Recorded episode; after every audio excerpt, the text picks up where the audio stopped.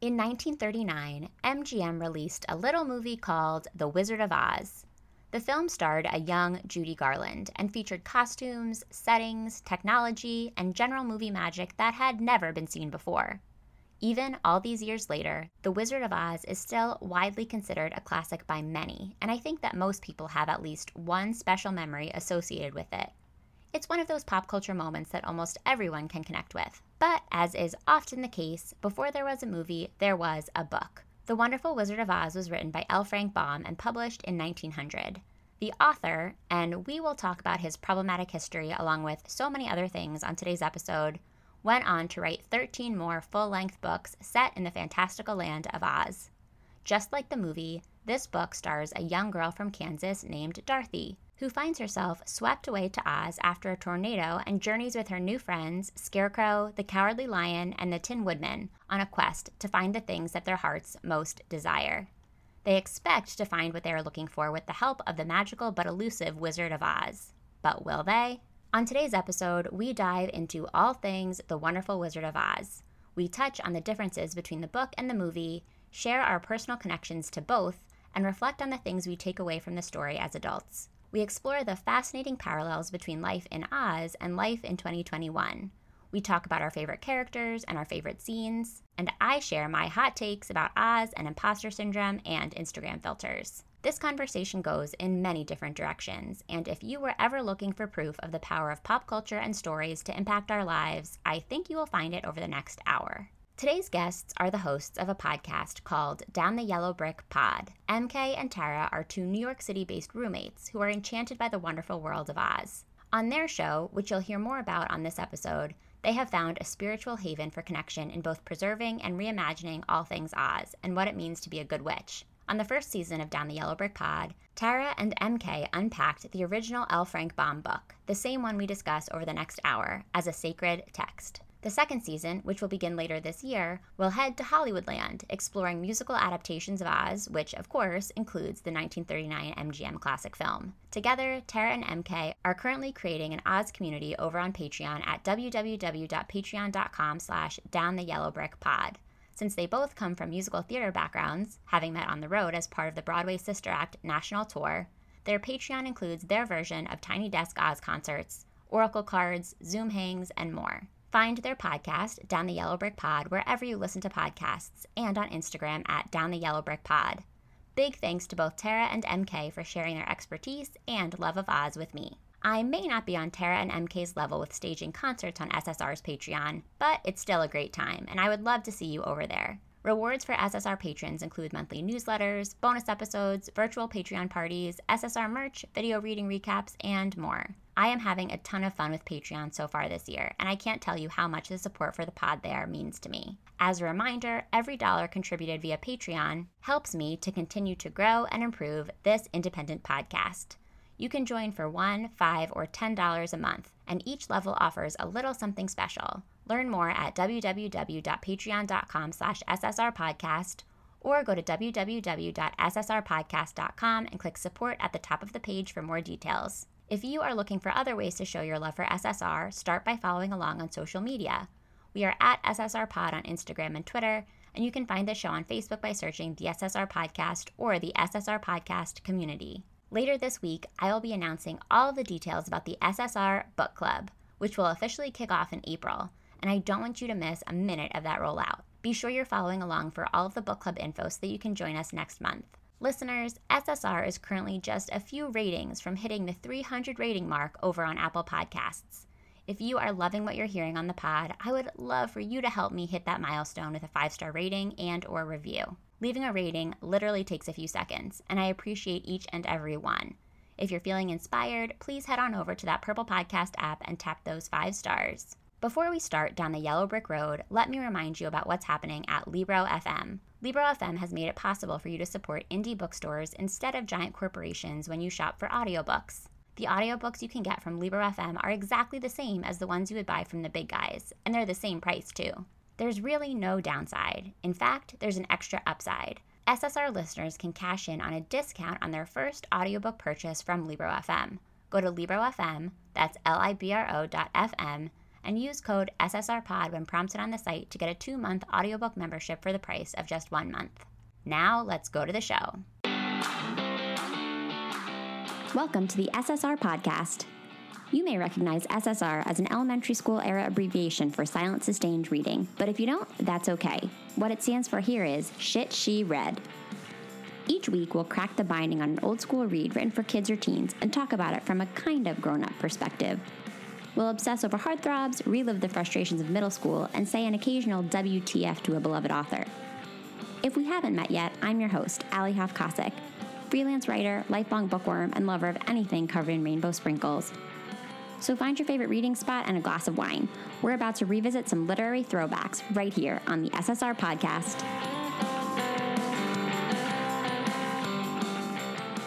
Hi, Tara. Hi, EmKay. Welcome to the SSR podcast. Hi. Thank Alli. you so much for having us, Alli. We're pumped. I feel like my voice is higher than usual in my like welcome to you because we've been in touch for a long time. And so this has really just been like months in the making. And listeners, you might recognize these voices from the listener sode. You both like provided such great answers to my questions. And I'm just very excited to have you on for a full hour and to really like I just said this to you before we started recording, but I'm ready for you to be the experts. Like, no oh pressure. Oh um, but listeners, these two have a whole podcast about all things Oz, and we're talking about the wonderful Wizard of Oz. And so I can't wait to hear like about your personal experience with this like cultural milestone, touchstone, giant, and to share my experience reading this book. I think we're gonna have a lot of fun. I can't wait to hear what came up for you. This is like the most, honestly, for me, this is so exciting is when people devote themselves to the book for a second and then come back with how they're interpreting it. I just like lean in and mm-hmm. get so mm-hmm. excited because that's what's so cool about this book is that the possibilities are endless for how it shows up to your personal your personal narrative and also what is going on in our world. So I'm pumped. Yeah. Well, I usually ask guests like, did you have an experience reading this book when you were a kid? I know the answer for you is yes. So I guess my question, and I'd love for you both to share, is like, where did your love, your deep love for the world of Oz come from? What role did the book play in that abiding love? Mm. And maybe how did you like find each other and like connect over it? Aw, I love these questions. Take it off, work wife. Work wife, I'm here. oh my goodness. So, so actually, what is funny is I didn't read the book until probably high school, maybe college. I missed out. And this is EmKay. We didn't say that. This is EmKay. Voice wise, I will be lower. I am Tara. M is a princess. I'll be quite pingy for you. nice and forward. Helpful, um, helpful. so I remember my earliest memory of Oz is I think it was Thanksgiving time. My Aunt Carrie presented me with a gift during a family gathering. And I opened it up and it was a VHS copy of the movie the Wizard of Oz, starring Judy Garland from 1939. I popped it into the VCR player. Hopefully, everyone remembers those. It's like a throwback now these days. Vaguely. And the second that it transformed from the black and white tones to the Technicolor, I, I, have that moment ingrained in my brain.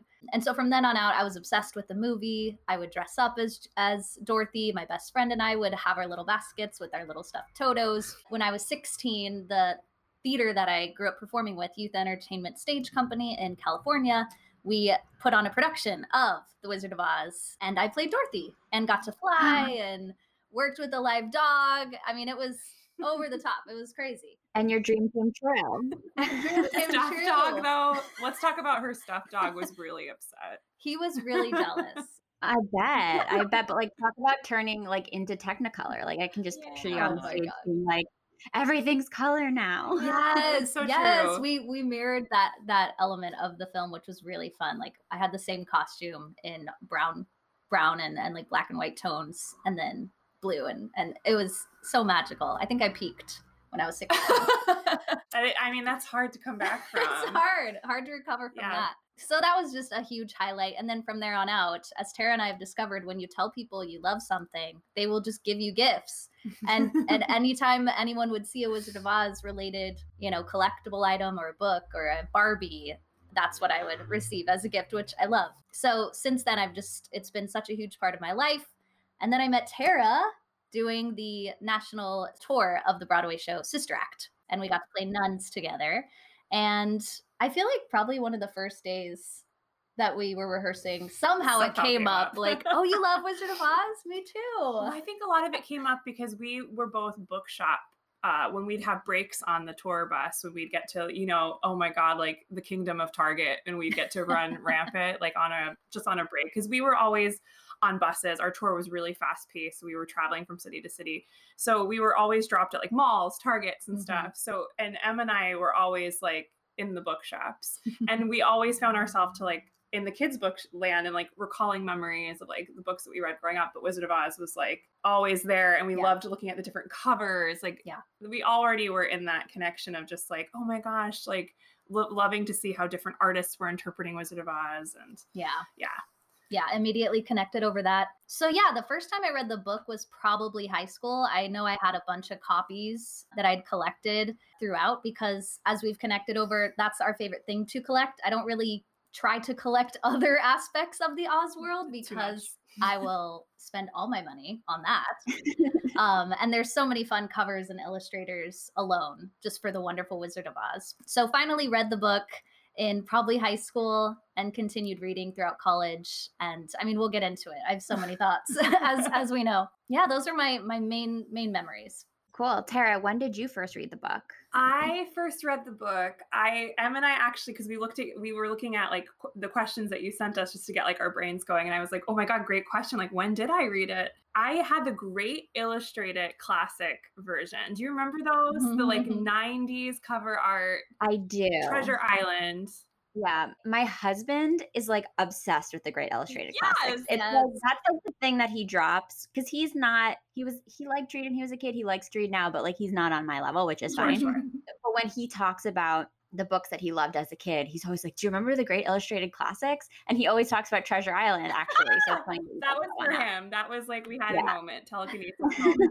um, yeah, like I had a few of those, and I had the Wizard of Oz, and Em and I were cracking up because I was like couldn't recall what it was. What it was. I was like, "Do you remember the cover?" It was clearly them from the movie, and they all like were like looking up at you from the cover, like very kind of eerily, like in a forest, yellow brick road. And I was really confused by that cover because she had the ruby slippers on in the cover, and then like in the book, it's the silver slippers.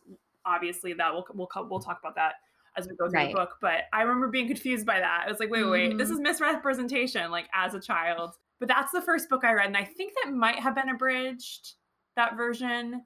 And then I I think I fell into a little rabbit hole as a kid too. Just like anytime we saw like a really cool edition, I would be like, can we can I get that? Like that was something I Mhm. always wanted. So the book was around, and for me, like Wizard of Oz feels like a part of my like family, like how we embraced it. And my first costume, like as a little kid for like Halloween, that I felt like myself in was Dorothy's costume. Like I remember looking at myself in the mirror and it was homemade, my made by my own Aunt Em.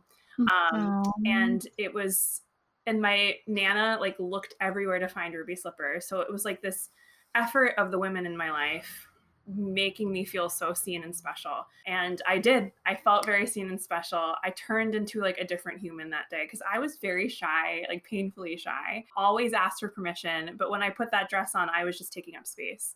And hmm. like so happy to be alive and like i just the world like the world for me went to technicolor like with with that dress on. And yeah and then of course i link my wizard of oz also to like my first one of my first theater experiences was getting to see the wizard of oz. And i got to go backstage because i dressed up like her they had me come back and it was just like over like i there's pictures of me and you could just see i'm like dying like i'm like overwhelmed in magic. So i connected that to like oh my gosh there's people who like live in oz. I'm watching them do that. Like i can pretend and do this too. So yeah that was my like connection way in and then the, the book being there in the movie and i love that M and i have found like we just love what comes up in this world of connection so M moved into our apartment right before my husband and i got married and Part of the fam. part of the fam I love that. and um, before the pandemic, we were was having a good time, like finding random hidden gems of the whole world of Oz. And we were just noticing like how like the obsession level it was creating in us, and like the conversations we were having were so good. And there's so much was coming up that we were like, why don't we like record these? And I honestly Mhm. don't know if we would have been as quickly to do it if the pandemic didn't happen Yeah. Right. because it we have been here we've been in our apartment this is the longest i've been in my apartment ever in my whole entire life because Mhm. of theater i'm usually away um, Mhm. i was somewhere when the pandemic started i had to fly on back i didn't even get to open the show i was in we had to stop everything come back but yeah that's like this is the longest i've ever been in this apartment and then having like this wizard of oz scenery like in our apartment now i can't tell you how comforting it's been it's been like truly pandemic medicine to have this book and this world for the both of us it's like it's Yeah. it's a hobby a passion it's like so many things that are thrown up into one Yeah, it really came at the best possible Yeah. time. I mean, we talked about doing this for so long, and I can't imagine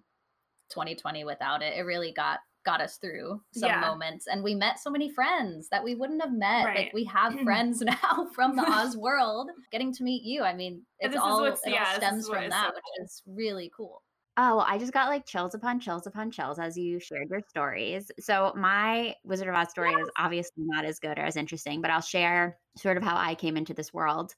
My stepmom actually introduced me to the Wizard of Oz. So my mom is terrified of the movie. She's very scared of the flying Sure. monkeys.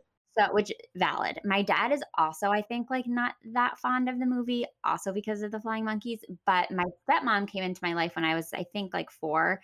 And she brought with her, like, of course, all of these magical things that I hadn't been exposed to yet. And that's the beauty of step parents and of like blended families. And I have such vivid memories of her showing me this movie for the first time and just falling in love with it. And my stepmom also came from a family where they collected a lot of like porcelain dolls. And so I remember distinctly getting like the Madame Alexander Dorothy porcelain doll from her mother because I was like now part of the family.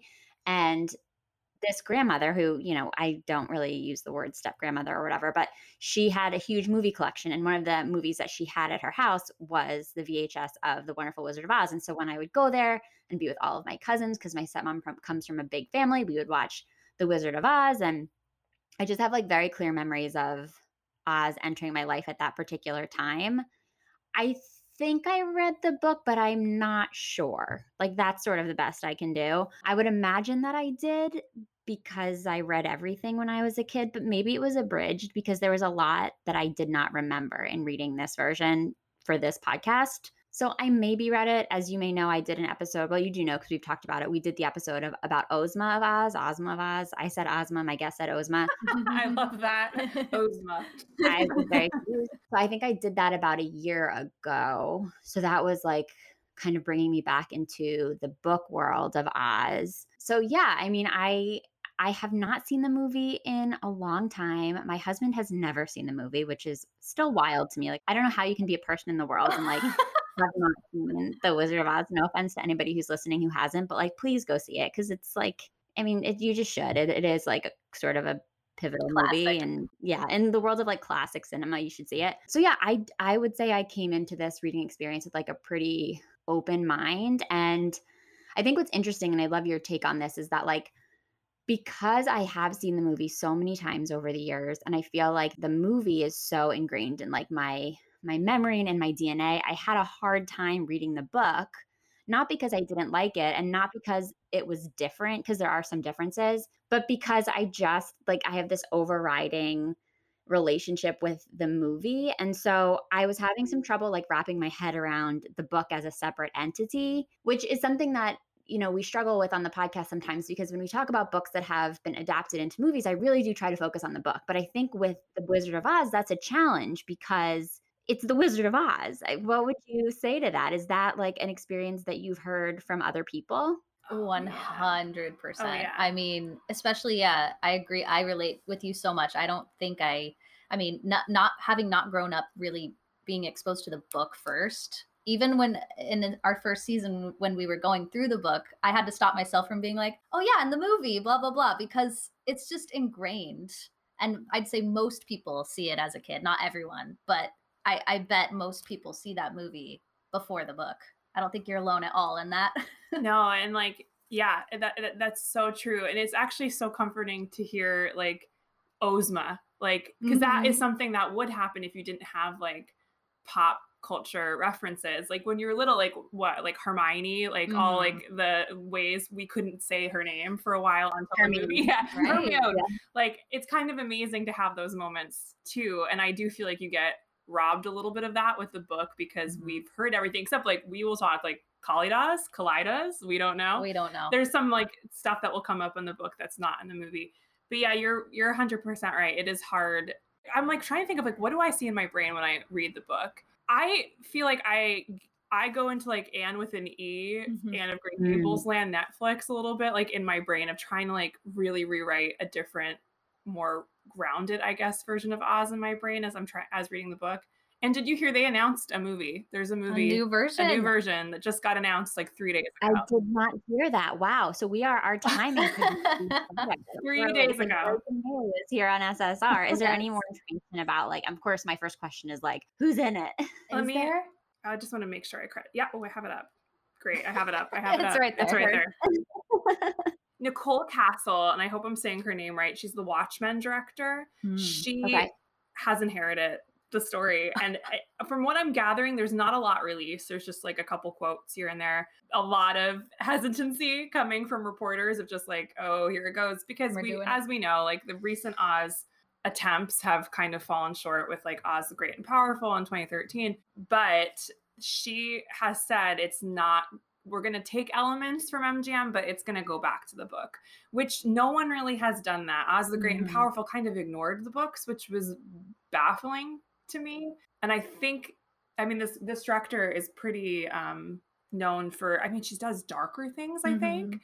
I mean, obviously, The Watchmen's dark, but I'm curious to see what this is going to be. I'm like, we can't go too dark. Don't go too Not dark. Too edgy. Not yeah. too edgy because I don't think it allows for it. Like, I don't think the world of Oz allows you to go too too dark. Honestly, I think Oz is such a great parallel universe to where we are in America right now. Like, mm-hmm. it just it could to- it's like a, a, a land for people who don't quite fit in but there's also this like power that wants to kind of make everyone conform that's there so i'm like that's mm-hmm. really interesting so if there's ways we can like i don't know connect that dot more because that's what i think we're all living through right now yeah. Well, and if I had to guess, and this is also what I would hope, I would imagine that there's going to be a, like a very diverse cast. Like I would yes. imagine that this is an example of reimagining a cast with people that come from a variety of backgrounds. Hopefully, lots of BIPOC folks will be in it. And I, I would imagine that, like, that's, I hope that a lot of those sort of remakes and new adaptations or new versions of older adaptations that we're getting are going to be moving in that direction. I sort of feel like you, why, I don't know why anybody would not do that or why anybody would seek out the rights to a movie mm-hmm, to do mm-hmm. again without that intention. So I will definitely be keeping an eye on that and we'll have to stay in touch. Like, maybe yes. we'll have to talk again once that movie comes we'll out. Do. Yes. Yeah. So a couple of quick like history points yeah. before we get into this. So the book, The Wonderful Wizard of Oz, was published in 1900 written by the American author L. Frank Baum. Um, I thought it was an interesting fact that he assembled the book by hand and gave it to his sister first. Like, what a sweet little story. I am not going to go any further on L. Frank Baum without acknowledging that there's some ugly stuff with him because this is SSR and we're not going to overlook that. So, in 1890, he wrote a very inflammatory editorial promoting racism against Native peoples. I believe it was like only a few days later that the massacre at Wounded Knee took place. So I think like I want to preface all of this by saying that this is an author who is problematic, has some affiliations that I certainly do not support, that this podcast does not support. And that is where we're going to leave that because I'm sure that there are a lot of other skeletons in his closet. And I'm not here to celebrate him as a guy because I don't believe that any of that is okay, but we're going to focus on his book, which has spurned this whole cultural movement. Is there anything else that you guys would add to that? We have an episode if people are interested because we're with you, Alli. We want to hold up his stains of his past as much as what he also contributed to this world. So we have an episode that's on L. Frank Baum and the massacre of Wounded Knee, as well as a follow-up episode with some other racial writing. So people are interested in witnessing those being held under a very interrogative eye those are available. So yeah. they can head there on our podcast. Yeah, I'll link to those episodes in the show notes for this one. So we won't talk about the guy anymore. Let's mm-hmm. just yeah, talk about the world. We're good. Yeah, we're good. we don't need to talk about him. Like this is cool. What he made in this particular situation is cool. So a couple of like big differences between the book and the movie. There are a handful of them. And I'll say ahead of time, like, I think what I want to do with this episode and, and with this conversation is to sort of paint in broader strokes because I do think so many people know the movie so well, know this world so well. And I don't think that getting like super granular with the plot details of the book is going to resonate with a lot of people. I think what's cool about this episode is that so many people are going to be able to listen to it, even if they haven't read the book, and they're going to be able to follow what we're talking about and you both have like so much knowledge about this world. So I think broad strokes is going to be the way to go. Technicolor broad strokes, yes, obviously. Yes. So a couple big differences that I noted, as you mentioned, the shoes. Mm-hmm. The shoes are big. So in the movie, of course, it's the ruby slippers. And in the book, it's silver sparkly slippers. I didn't find anything about like why that was. I would imagine it's because the ruby slippers made for better movie magic, mm-hmm. but I guess the silver sparkly was just like the beginning of the magic in the book. Mm-hmm. 100%. I mean, I think you nailed it on the head. I know that they tried with Judy. Didn't they try silver slippers at I first? They, I think they, they made them first did. and they just weren't picking up on the yellow with brick the new road. They Technicolor, yeah, it just wasn't hot. popping. They weren't lit. they weren't lit. Yeah. Not lit enough, Judy. No. Take them exactly. yeah, they just wanted them to pop. But yeah. yeah, I I think there's a lot of like gold and silver crossovers mm-hmm. throughout the book. So I think there was a theme in the book of showing like the golden cap will come up later of having these like really cool magical items that were yeah gold and silver mm-hmm. okay so that's a big difference mm-hmm. of course especially if you like me grew up with like a porcelain doll with red sparkly yes. oh, shoes yeah. on and also had your own Dorothy red sparkly shoes, which I'm pretty sure I had. Yes. We need to establish that that was not how this all started. Right. Another difference is that Oz in the book is a real place that she travels yes, to. Yes. In a cyclone. This is not a dream that she wakes up from at the end of the movie and just finds that she's been, you know, like she's been through the the cyclone and now it's over and she's awake in her bed and mm-hmm. nothing happened. In the book, she actually travels to a land of Oz, and I think the implication is that she's there for a couple of months. And I, I wonder, like, why. I have all these questions about, like, why why did the movie producers or the the screenwriters of the adaptation decide that having it be a fantasy was somehow like more interesting than it being a real place because to me the idea that she actually travels there is like way more interesting and more fantastical but i i don't know i guess in the movie you see that of course like the people that work at her aunt and uncle's farm are like reflected in the Scarecrow and the Tin Man and the Lion. So I, I don't know. I just don't know which I prefer. What do you think? I can add one little quick thing in technically, and I might be a little murky because this is where I am deep in research right now as we're preparing for our season two, which is all on the MGM musical and other musical adaptations. So actually, the first mu- musical adaptation was 1902. There was this musical extravaganza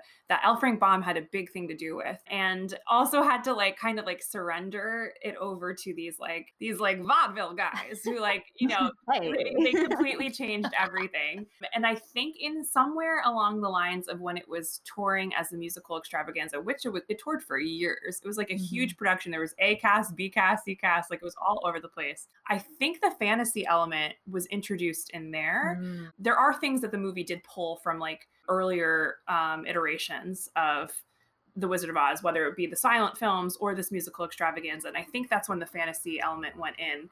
I think as people could, they wanted to make it more adult friendly and open to, and I think people would buy that more. Maybe right. that's where it came from. But I love that it's a real place in the books. Yeah. I like, and I also love that that kind of is the separating, for me, that is the distinct separation between yeah. the book and the movie. The movie you have her yeah you have her having this amazing parallel dream realization and then the book it's actually this place that she's wondering if she can return to and then we see in future books because the oz book doesn't end with that it has a whole series 14 books by l frank baum and then the famous 40 is the whole books that are considered within the world of mm-hmm. Oz, the royal historians, if you will. That's what they called themselves. Uh, two other writers, right? Jack Snow and Ruth, Ruth Plumly, Ruth Plumly Tom- Thompson. Thompson. Yeah. They took over. But yeah, what would you say, Anne? Oh my gosh. I mean, I'm with you, Alli. I feel like growing up as a kid, even though they said that it was a dream or it was inferred, I didn't believe that it was a dream. I still thought she yeah. actually traveled there and that all right. the adults in her life were just like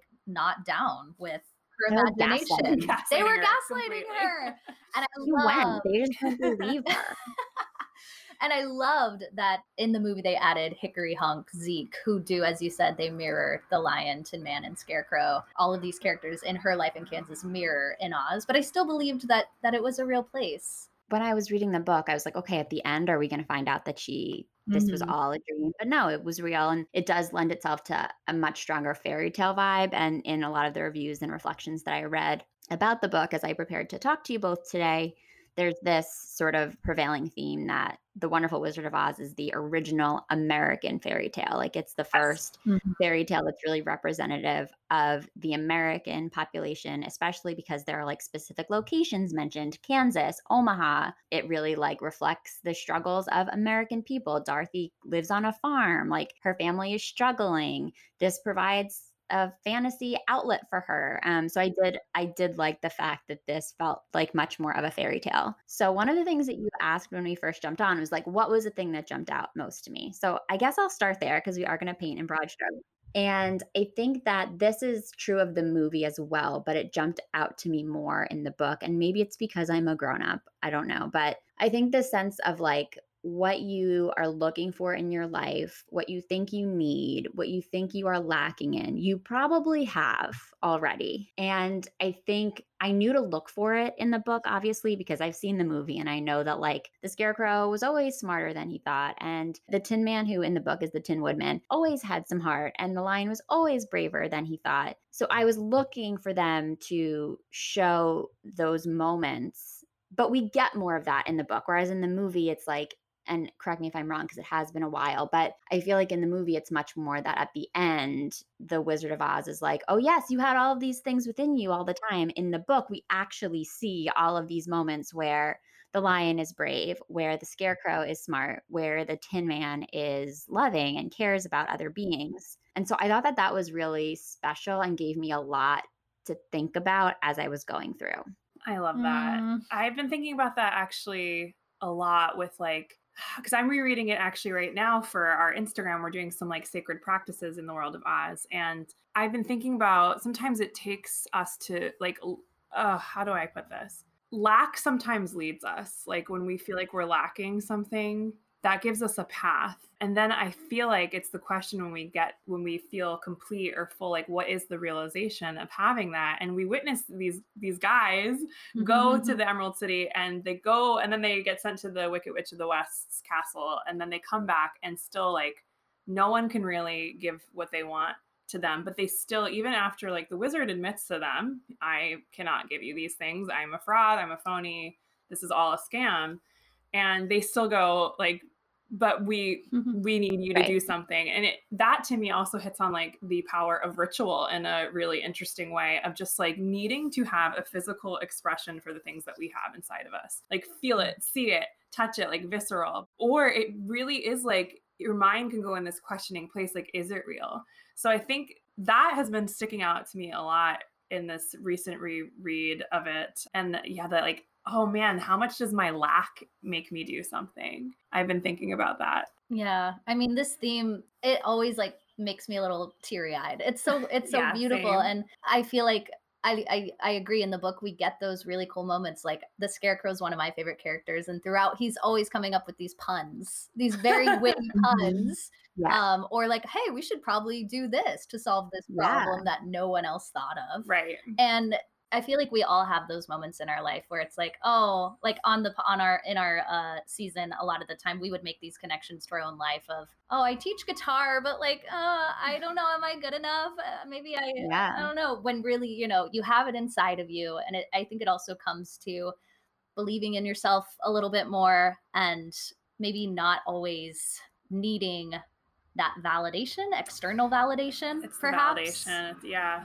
I feel like this was maybe like the first ever mention of imposter syndrome. Yes. yes. Yeah. They all feel a huge level of that. The only one who's kind of grounded is Dorothy mm-hmm. because yeah. hers is like tangible. It's not something right. that it's it, like but she's realizing also she's building a home within her eh, within herself as she's going along but yeah like for it's that's that's so true imposter syndrome yeah yeah like am i brave enough no, I'm not brave enough. Am I smart enough? No, I'm not smart enough. Do I understand how to care about people enough? There's no way. But of course, they all do already have that within them. And also, I think there's something just to the point of like, just by knowing that you need something, like, for example, I think the the Tin Man is a great example. The fact that he like knows that he wants a heart Hmm. already says that he has a Right. heart and the scarecrow like he knows that it's important that he has a brain that's because he already has a brain and i think maybe it's a little bit more of a stretch with the lion but maybe not because like in order to want courage you kind of already have to be brave to begin with so i think that there's something there as well and i i wonder and i haven't really thought about this very much but i'm sure you both have dorothy is the only girl the only woman Yes. of this traveling trio and Dorothy and her fact that you bros. yeah, like the bros, exactly. Like when I was in high school, I only had guy friends, and I thought that made me very cool. And I would have like loved to see her just like going on the journey with my guy friends. Yes. But you just mentioned Tara that like she's the only one who's grounded, mm-hmm. and Yeah. I wonder if you, in the course of all the conversations that you've had about this world, if there's been anything that's come up about like like why why is Dorothy or how is Dorothy maybe portrayed differently as the only girl character within this these lead personalities in this world? Like what what makes her different? What makes her desire different? Is it the fact that she's more grounded? And at the same time, to me, I'm like, is she just, there's a part of me, like my feminist self, I'm like, is she just feeding the egos of these other characters, like telling them that they can do it when she sort of is the one who gets what she wants last, which Mm, feels like right. very to life. Mhm. Right. There's a moment that we, I think, paused with when we were unpacking the chapter where they do get their, like, the lion drinks the liquid courage. They all get their versions of gifts from the wizard. And they're all like, their egos are inflating. And Mhm. she's Right. literally just like Yeah. standing there, like, Right. When do I get to go I- home? it just like the shock of it had to Yeah. be so much. I freaking love Dorothy so much, and I grow to love her so much every single time because I really think she is just so full of hope. And that's what is so attractive about her. Like she just keeps going forward, even when she releases, t- like she'll let herself cry and process, which I think that's beautiful that that we get to witness those moments of her have a little emotional breakdowns. And I don't see them as weakness in the book. And Mhm. also, Scarecrow Lion and Tin Man don't see them as weakness. They're very caring and they give her space. I mean, look, like Scarecrow and Tin Woodman just like literally stand there and watch her while she sleeps, but it's like not creepy because they're just protecting her and they they can't sleep. So Yeah. they just like chill there. And there's something really cool about how these three older men like Mm. older in a sense of like they're not kids like Mhm. like she's a kid are in a really wholesome relationship with this young girl and will do, and they will do anything to get her home and yeah she just is we always are like wow she's so meta in certain moments like when she's in the tornado she literally is breathing i was like girl that's Very a skill. So we've talked about that too of like how she's already because we meet her on a farm that's gray and that's pretty much all we get but i was like what has she been through before in her life that has led her to this like Mm. self-groundedness where she knows that she can get herself out of anything and we always go back to like how she whips out girl scout tricks like nobody's business. Like she's like yeah i got the fire. We're like you've got the fire dorothy? Right. like all right How- girl she's supposed to be like seven Yeah. eight like that's huge right, right. so she just i'm always so impressed with her um on the journey and also like with the wicked witches and good witch we're obsessed with all the witch Mhm. stuff that's something that we both love so much i love the good witches being there as she sees like she gets like a feminine role model that Mhm. you can be like you can be a woman and be okay like you can Mhm. be safe as a woman is what the message i feel like i get from the good witches and also with the wicked witches kind of like i think what Baum did is be like all right we're going to erase that women in power are evil like we're going to show you women in power who are strong and capable and good and kind and compassionate Mhm. and that's really cool too that she gets to see what she can be through them Yeah. You also have me thinking about how Dorothy gets her desire last. it's actually interesting the wizard as a male character sort of like grants grants, you know, the three guys their desires, which he didn't really do much. He was like, here's some liquid. he's the ultimate con man Ultimate Yeah. con man, and he actually can't help Dorothy at all. You know, he can't at all. He fails to where a strong, as we mentioned, female presence, Glinda actually has to come in and help and sort of give her that power. And I also think like Dorothy had the most power all along. That line of, oh, well, you could have gone home because of the shoes this whole time, but you just didn't know, which kind of makes me mad sometimes. I'm like, why didn't you tell her that earlier? It's interesting. She she actually has the power, more power than these guys the entire time, but maybe it took this journey for her to actually harness it or become aware of it. It's interesting. Yeah. And then she has the moment where she's like, oh, well, I could have gone home this whole time, but like, good thing I didn't know that because then I could help my friends get what they wanted. And I think that there's like a very selfless message in that and probably like I, I, think probably in like 2021 feminism that's something that we could go down mm-hmm. a rabbit hole about like how problematic that is that like why should you have to like go through this whole struggle just so that you can like help three dudes get something yeah. that they too had all along? That's not the point because this is a beautiful like american fairy tale and i'm not going to go there because i think we all know what i'm trying to say. I'd love to know who your favorite characters are. Oh ah, i mean i have a soft spot for the scarecrow embarrassing. I think in the movie I like had a crush on Ray Bolger. so when I read okay. the book, and you know, he's the first friend that Dorothy meets and makes. Um, I just think he's so like honest and humble and silly, and I love their bond. I love their friendship. So he's I have a soft spot for him.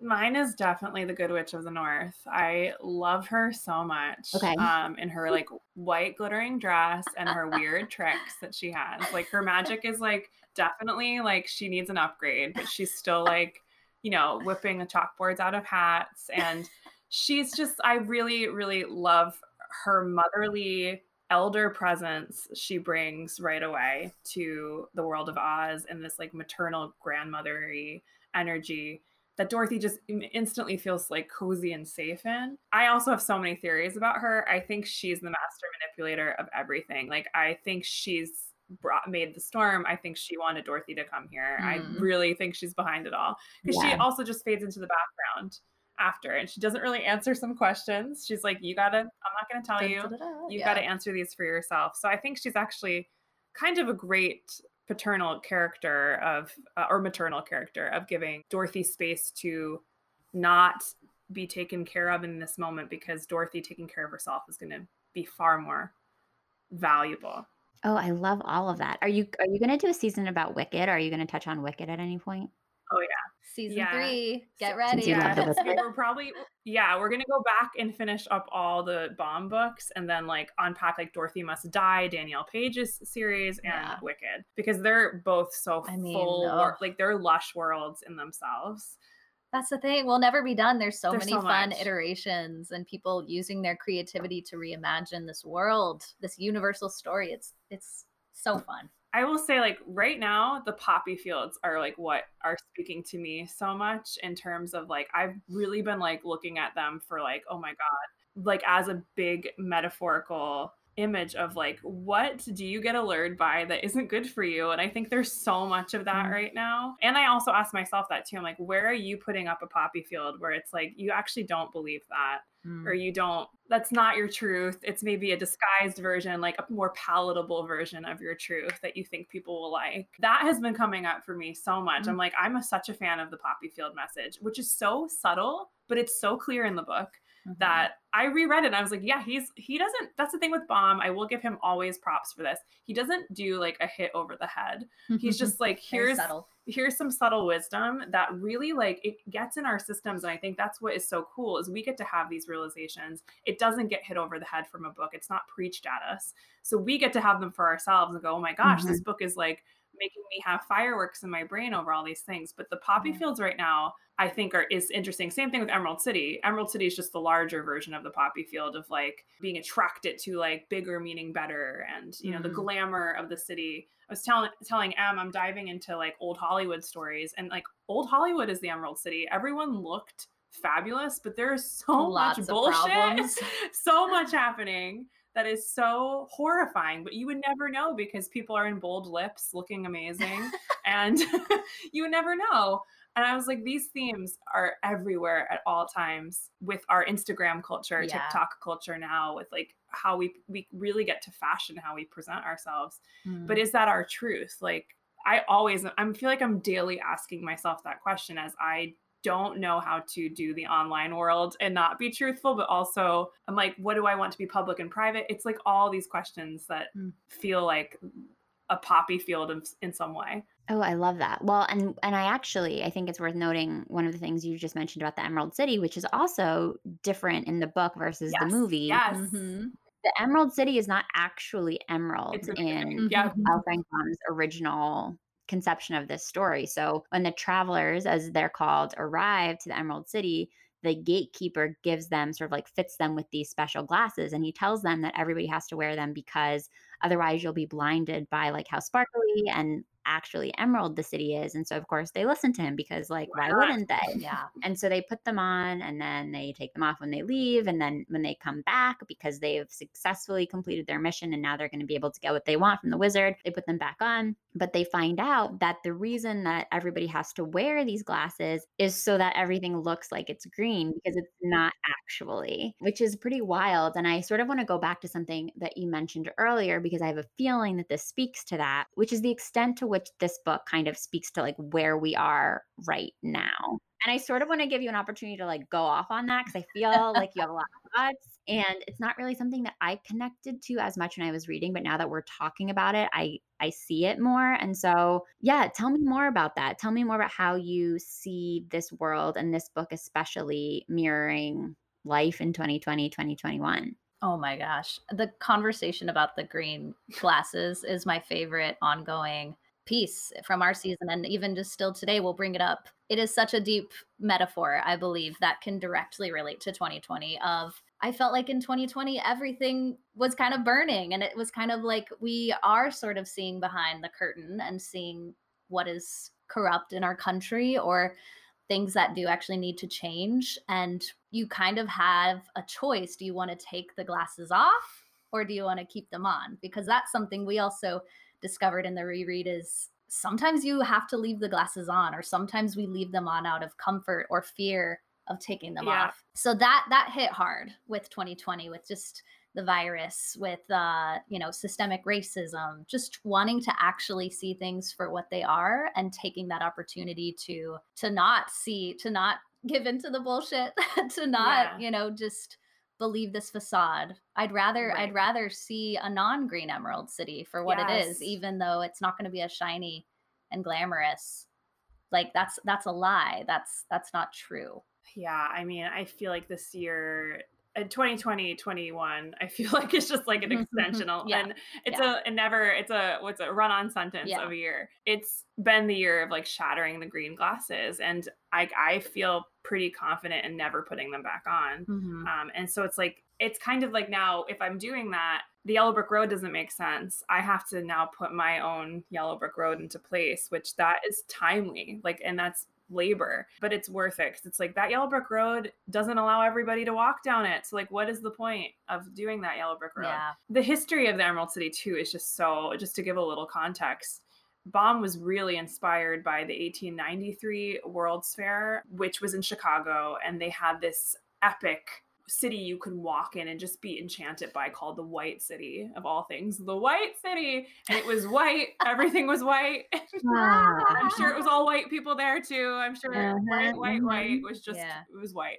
And everything was um sparkling and shimmering and just like majestic and like huge. And there's a few in Chicago, I believe it's the um, Museum of Arts and Sciences is still part of that original um, mm-hmm. facade. But most of it was built so cheaply, flimsily that mm. like they, you know, easy to kind of just like knock down once the World Fair was over. But it gives this presence of like, I'm here to stay, you know, just that like it exerts something that it's not. And that even like Baum being inspired by this like electric world of lights and you know brightness it still was something that was so temporary and i think that's what is cool right now is like we can question these things that feel permanent they're not mm-hmm. they're not and like I, I think it's really great that this past year I think has made us all um, people who are choosing I think to participate more in like an al- an alternate way of existing in this country because mm-hmm. it's just not working like it's mm-hmm. not working we have to find new ways is yeah. that um yeah we can be in the questions a little bit more we can be in like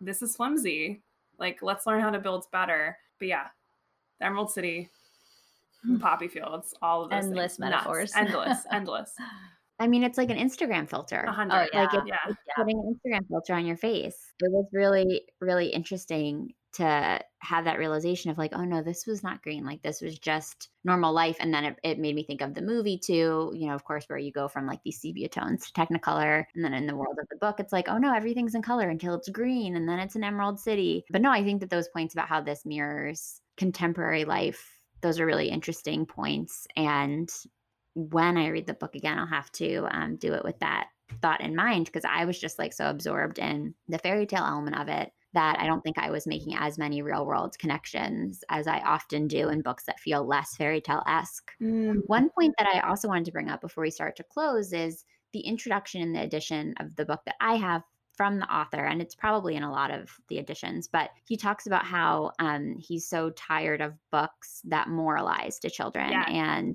he wanted to write a book that was just about fun. And that speaks to a conversation that we have on the podcast a lot because I've had guests that have very strong feelings in either direction. I have listeners that have very strong feelings in either direction. There have been a lot of enthusiastic debates on mm-hmm. SSR social media about like, is it the responsibility of a YA or middle grade author to teach young readers a lesson, or is it enough for them just to have fun? And if the idea is just to have fun, but there's content in the book that might impart a problematic or damaging or offensive message is that on the author if what they were doing was the whole time just like trying to build something that's fun and enjoyable for kids. So i did think it was interesting that the author of this book lays out like oh no i'm not trying to teach you anything. Like i just want you to have fun. So i thought that that was kind of refreshing. I was like okay so i know what your goal is here. Like i don't have to wonder.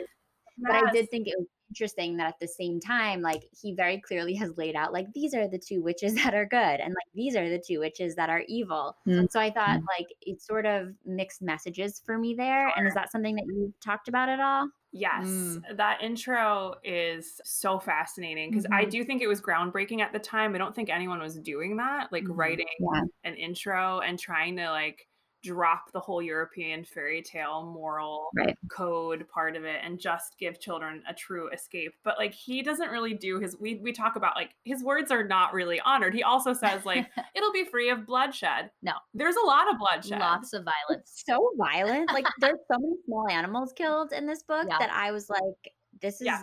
this is pretty dark. Yeah, Tin Woodman is Tin a Woodman psycho. is He's scary. a psycho. No, he's like Yeah. or like he has a Dr. Jekyll, Mr. Hyde Yes, vibe. Like he will snap Yeah. into vigilante service in a in a second. Totally.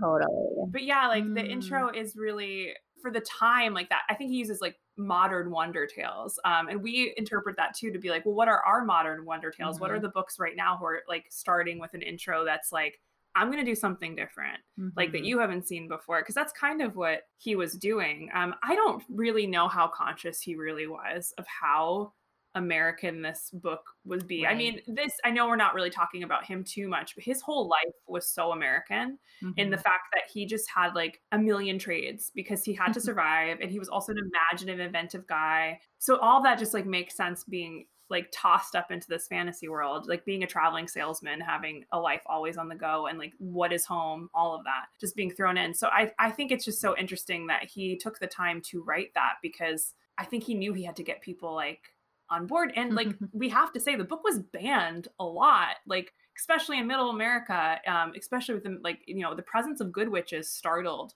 a lot of people. Yeah.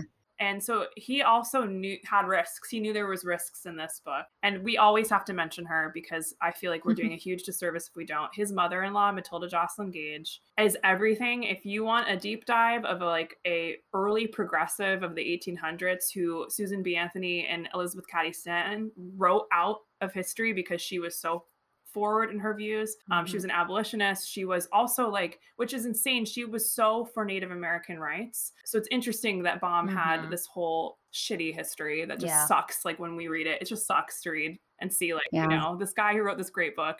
Damn it. Like it just sucks. Well, I thought he was a pretty open feminist, wasn't he? Like, Yes. He himself was, especially Because at of her. time, Because of her. right? He was like, if sh- which again makes this whole other fucked up part of his personal history feel very confusing. It's so confusing. Yeah. And but sh- her presence in his life is why he was a feminist. 100 That's why we have to say her name. Like Matilda Joslyn Gage, she's Yeah. also like notoriously like an AOC. She's got three initials. yes She's amazing.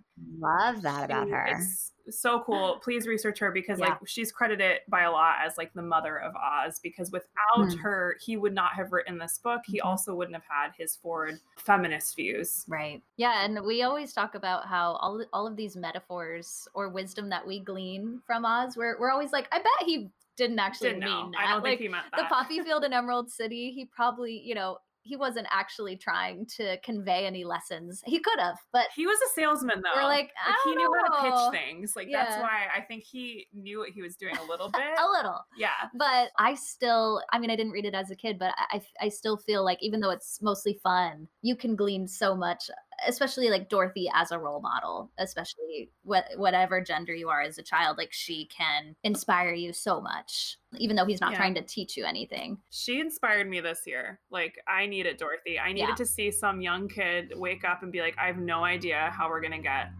somewhere, but I'm gonna go. Yeah. I think there's a quote where she's like, I don't know what I'm doing, but I just know I have to get somewhere. There's like some like elusive quote, but I'm like, you know what? Sometimes that's all we have. It's wisdom.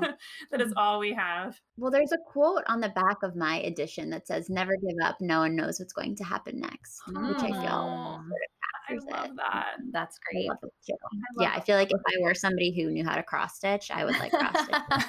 yes. Um, So I feel like I know what your answer to this question is going to be, but I'd love to hear you sort of distill it and capture it. You've obviously interacted with this book many times over the years since your first time reading it. So I'd love your thoughts on like how the book continues to hold up over the years or if there are ways in which it disappoints you. The answer is a little bit more like layered and complicated for you since you've read it multiple times. Most of the time when I ask this question of guests, it's like, did you like this book more or less than the first time you read it? Did it hold up or did it disappoint you? So I think obviously there's more layers to this for you. So I just love your thoughts on like how the experience with the book in particular has evolved over your years of growing in your love for Oz. I mean, I yeah, we're biased, but I do I would highly recommend anyone of any age to read this book. I think the themes even more so perhaps than the film are are just so universal. Everything that we were chatting about of searching for something that's already inside of you, the meaning of home. I think it's written in a simple way that actually almost inspires the reader to sift deeper. So I think it's it's a short read and you can get so much out of it. I also it's a book that I realize I want to read like every year because all of these connections that we made in the past year and that we're making today, it's going to be different next year. It's going to be different in 5 years depending on where I am in my life. And going back to what we mentioned about it being one of the first American or the first American fairy tale, this was the first time I had ever read it through that lens.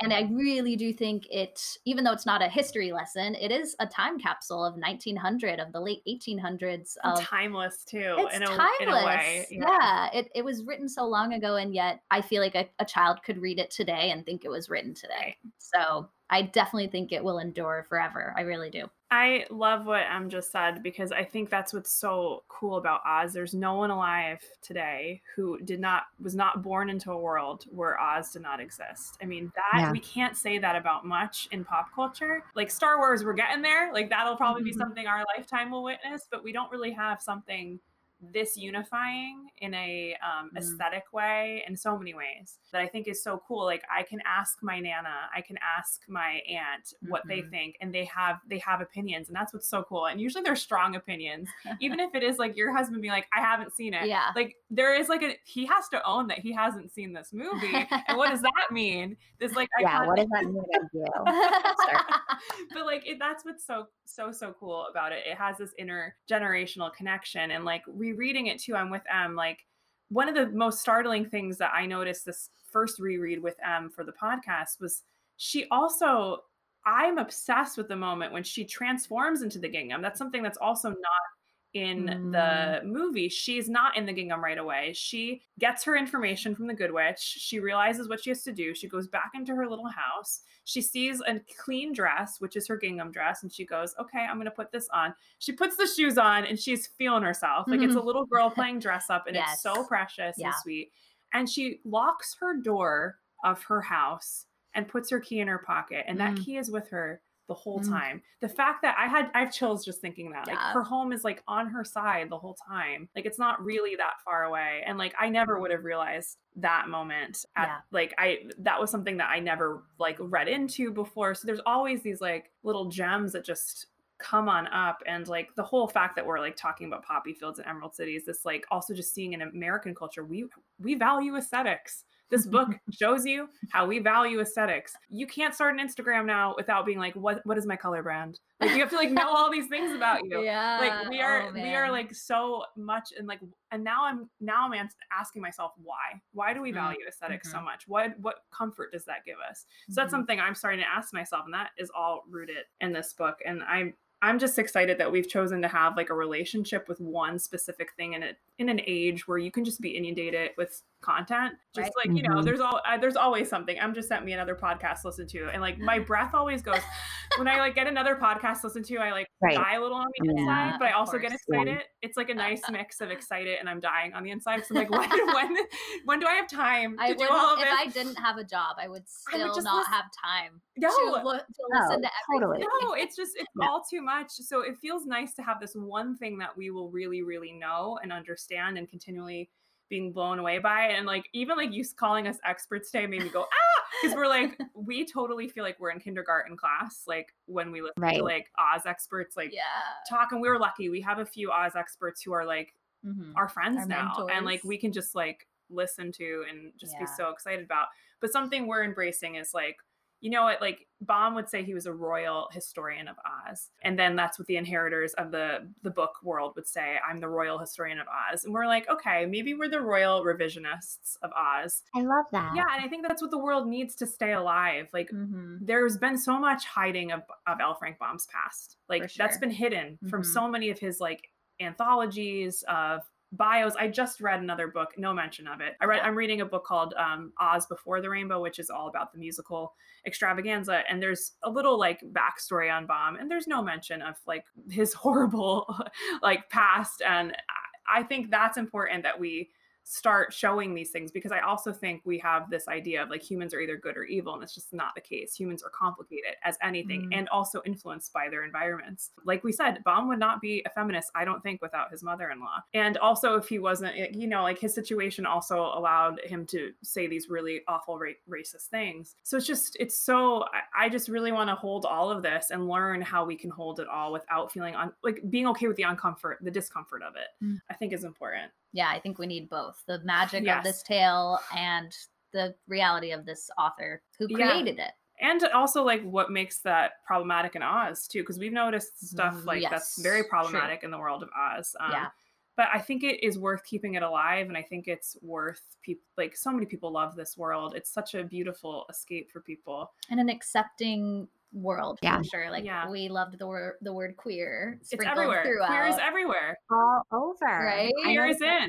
Yeah. Yeah. Yeah. And I love that. Like now today, just seeing like the word queer everywhere, I'm like, this Oz feels like it's this like haven for people Haven. who are quote unquote different, like in our normalized American version of like what that means. Like it was a haven for people who identified in a queer way as Yeah. a witch, like all of that. and that It's so continues cool. to more extreme levels in the rest of the book. Yes, If you read those ever, get ready.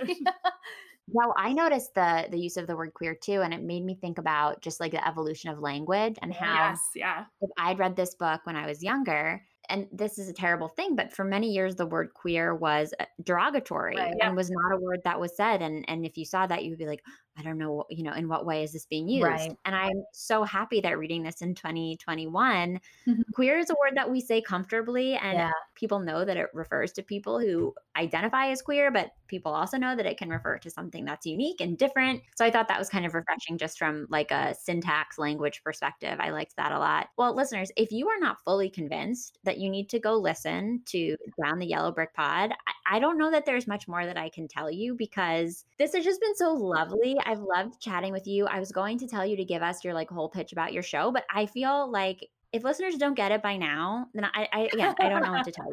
What else have you been reading lately, though, that you would want to share with listeners? It can be Oz related. It doesn't have to be. Okay. I have I'm always reading 18 books. Um I'm to say the book that is making me like I'm running to my husband, I'm running to Em to be like I need to tell you what I just read, which is um, This Was Hollywood. It's by Carla Valderrama. It's a nice, like, coffee table, tinier coffee size table book. It's kind of modeled like an old Hollywood magazine, but it's all stories that were kind of buried from the 1920 like it's the evolution of hollywood how it was created but all these stories that were kind of written out of history. So there's a lot of like women pioneers that no one really knows about that should be household names um, but aren't because they weren't included. And just these stories are nuts. I i can't believe some of the the like to bring in the emerald city meta, um, metaphor of just like how much was hidden um, mm-hmm. that was happening in Hollywood in the 30s, like how much shady shit was happening is nuts. But this book is so, so cool. And it really does a great honor to performers who should definitely be remembered. We both just read uh, Felix Ever After yeah. by Kacen Callender. Oh yeah, highly recommend. So good. Um, it is about a 17 year old uh, trans boy growing up in New York City and the relationships that he has at his performing arts uh, high school and questioning and developing his confidence in his identity beyond gender and it's it's really heartfelt and and really sweet and an, an amazing YA novel so good. Yeah, well, I will include links to both of those recommendations in the show notes for this episode, as well as a link to The Wonderful Wizard of Oz, and of course, links to all things down the Yellow Brick Pod. It has been so fun chatting with you both. I'm so glad that we are finally able to get this on the calendar. I know listeners are going to really enjoy this conversation, and I just appreciate your time and I appreciate you sharing your expertise with me because you really are experts. Oh, thanks, Alli. We really love this. Thank you so much. This was so special. Thank you, Alli. Bye. Bye. Bye. SSR is part of the Frolic Podcast Network. Find more podcasts you'll love at frolic.media slash podcasts. Thanks so much for listening to the SSR Podcast.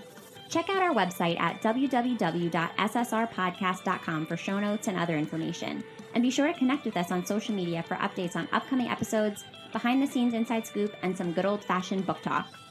Find us at SSR Pod on Instagram and Twitter, and search SSR Podcast on Facebook to join the group. To reach out directly, you can send me an email at hellossrpod at gmail.com. If you're loving the show, it would mean so much if you could subscribe, leave a five star review, and share your thoughts with a comment. And don't forget to tell your friends too.